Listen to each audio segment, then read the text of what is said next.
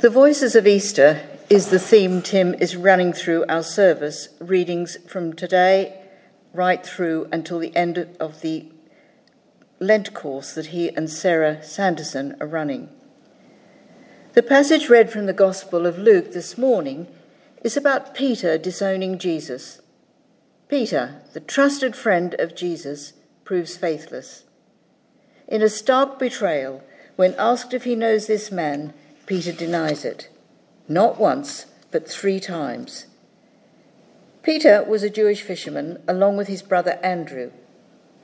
They were probably not well off because they did not own a boat. Whenever we come across them in the New Testament, they are tending to their nets only. Peter was originally known as Simon or Simeon, but we know from the Gospels that Jesus gave him the name Peter the Greek translation of Cephas, an Aramaic word meaning stone or rock, which in Greek is Petros or Petra. A rough and tumble man, led by his emotions, we gather, and sometimes chided by Jesus for his impulsiveness. He was prominent among the disciples, belonging to a small inner group where he often acted as their spokesperson. So, what is going on here? Why would Peter deny his friend? Well, there is no doubt cowardice and fear had a share in Peter's denials. But there was more than that in this betrayal. Peter was worn out with fatigue, excitement, and sorrow. His emotions would have been strongly affected and all over the place by the trying scenes he had witnessed that last day. Curiosity, not malice, probably motivated the servant girl when she said Peter was one of them, meaning Jesus' followers. And there is no reason to think any harm would have come to Peter if he had said, as he should have done, Yes, I am his disciple. For at this time it was only Jesus they were aiming at. He was isolated from the other disciples, in strange surroundings and hid his colours not so much for fear of bodily harm, maybe, as ridicule. And maybe there was also a deeper depth to his denials, the beginning of a doubt whether, after all, Jesus was what he had thought. Jesus, of course, had prayed earlier that Peter's faith should not fail, knowing full well that this attack on it would be made. As we know, people are persecuted for their faith in parts of the world today. To be Christian is life threatening for many. In fact, we do wonder what will go on in the Ukraine when the war ends if the Russians remain in control, for of course the Ukraine is 70% Christian. On a day to day basis, can we say we have never hidden our true colours? And are easily able to admit to being a Christian. It's not easy, is it, when we are challenged individually in an atmosphere of unbelief or afraid of being laughed at? One, of course, thinks of our children, particularly our teenage children, and how they might fare at school when someone challenges them for being a Christian. After the first denial came the second, and then the third denial. One wrong made bigger.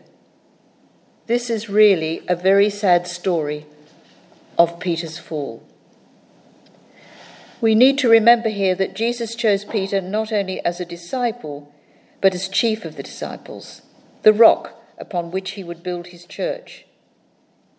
We also remember that at the arrest of Jesus, although Peter is exhausted, he doesn't hesitate to confront an armed mob.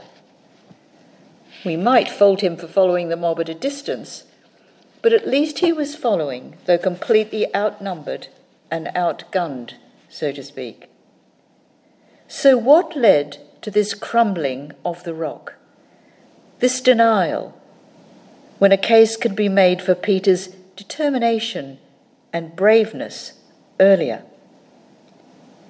It was pride.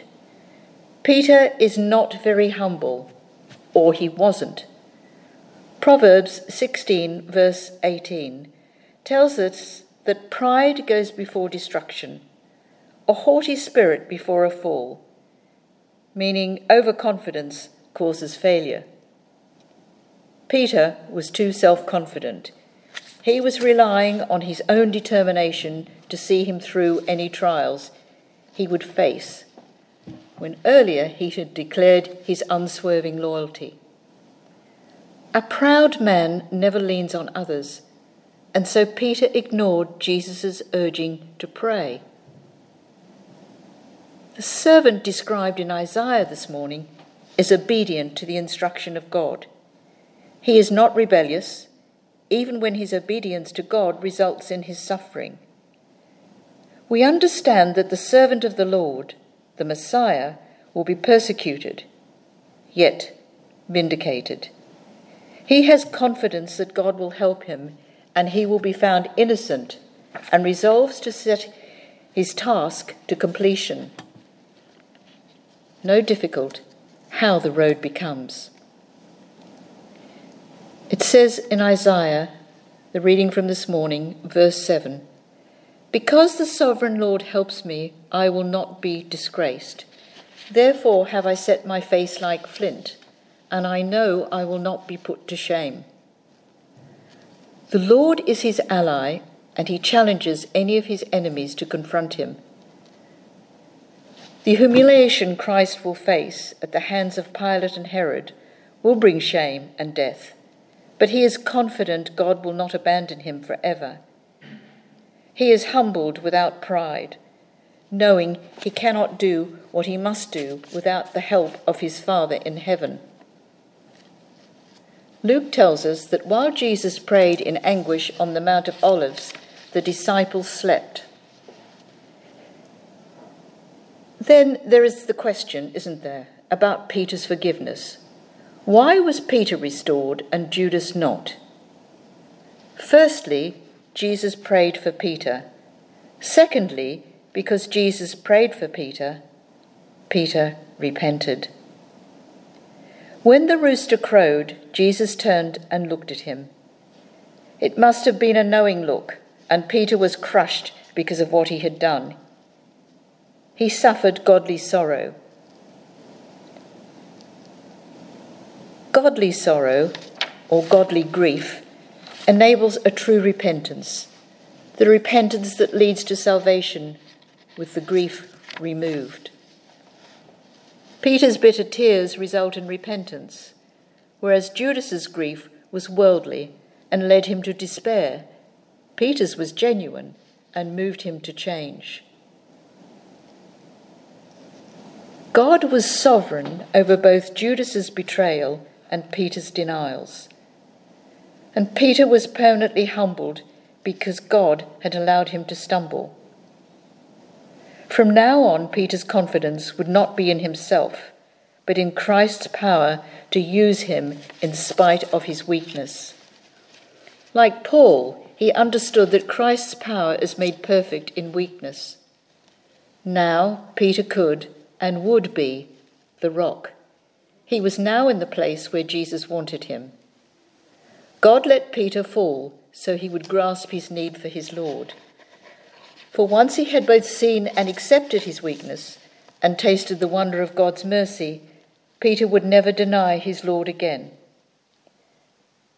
We learn from Peter that we can't save God, serve God in our own strength. In 2 Corinthians, Paul writes that the weapons we fight with are not the weapons of the world. On the contrary, they have divine power. When we stumble or find ourselves at our lowest point, it is vital to remember how Jesus looks at each one of us. He looks at us with love. He brought forgiveness to the disciples after the resurrection, not retribution. He does the same for us. And when our sorrow is godly, as Peter's was, it can lead to change, just as his did. Last night I looked up the other words we might use instead of change. There are many to alter, to transform, to convert, to shift, to replace, to exchange, to swap. God wants to do all this for each one of us. I found the word swap very encouraging because it means with God our despair can be swapped for something else. For there is a spiritual initiative against our despair. Not all initiative is inspired. When another person tells us to buck up or to get a grip, to move on to something new, or that we must tells us that we must stop what we are doing, this is a human initiative. When the Spirit of God tells us, in effect, to buck up, it is completely different. Wake up, it says in Ephesians 5. Wake up, and Christ will shine on you. You see, we have to do the bucking up, the waking up, just as Peter did to his weaknesses. As we do to our problems, our stumbling blocks, we need to let the light in. Say that again.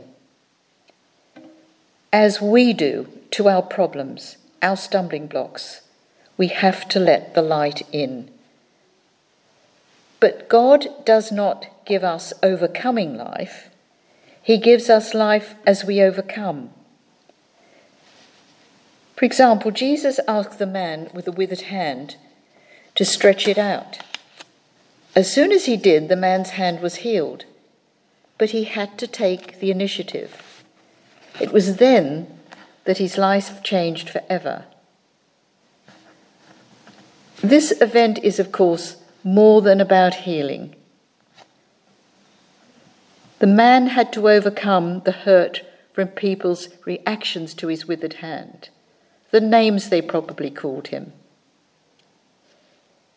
He stretched out his hand, and we can imagine that it was a tentative stretching out just as our stretching out to Jesus for any reason, whether it's the hurt we've experienced, the pain we've caused others, or when we know that something is wrong. It is tentative.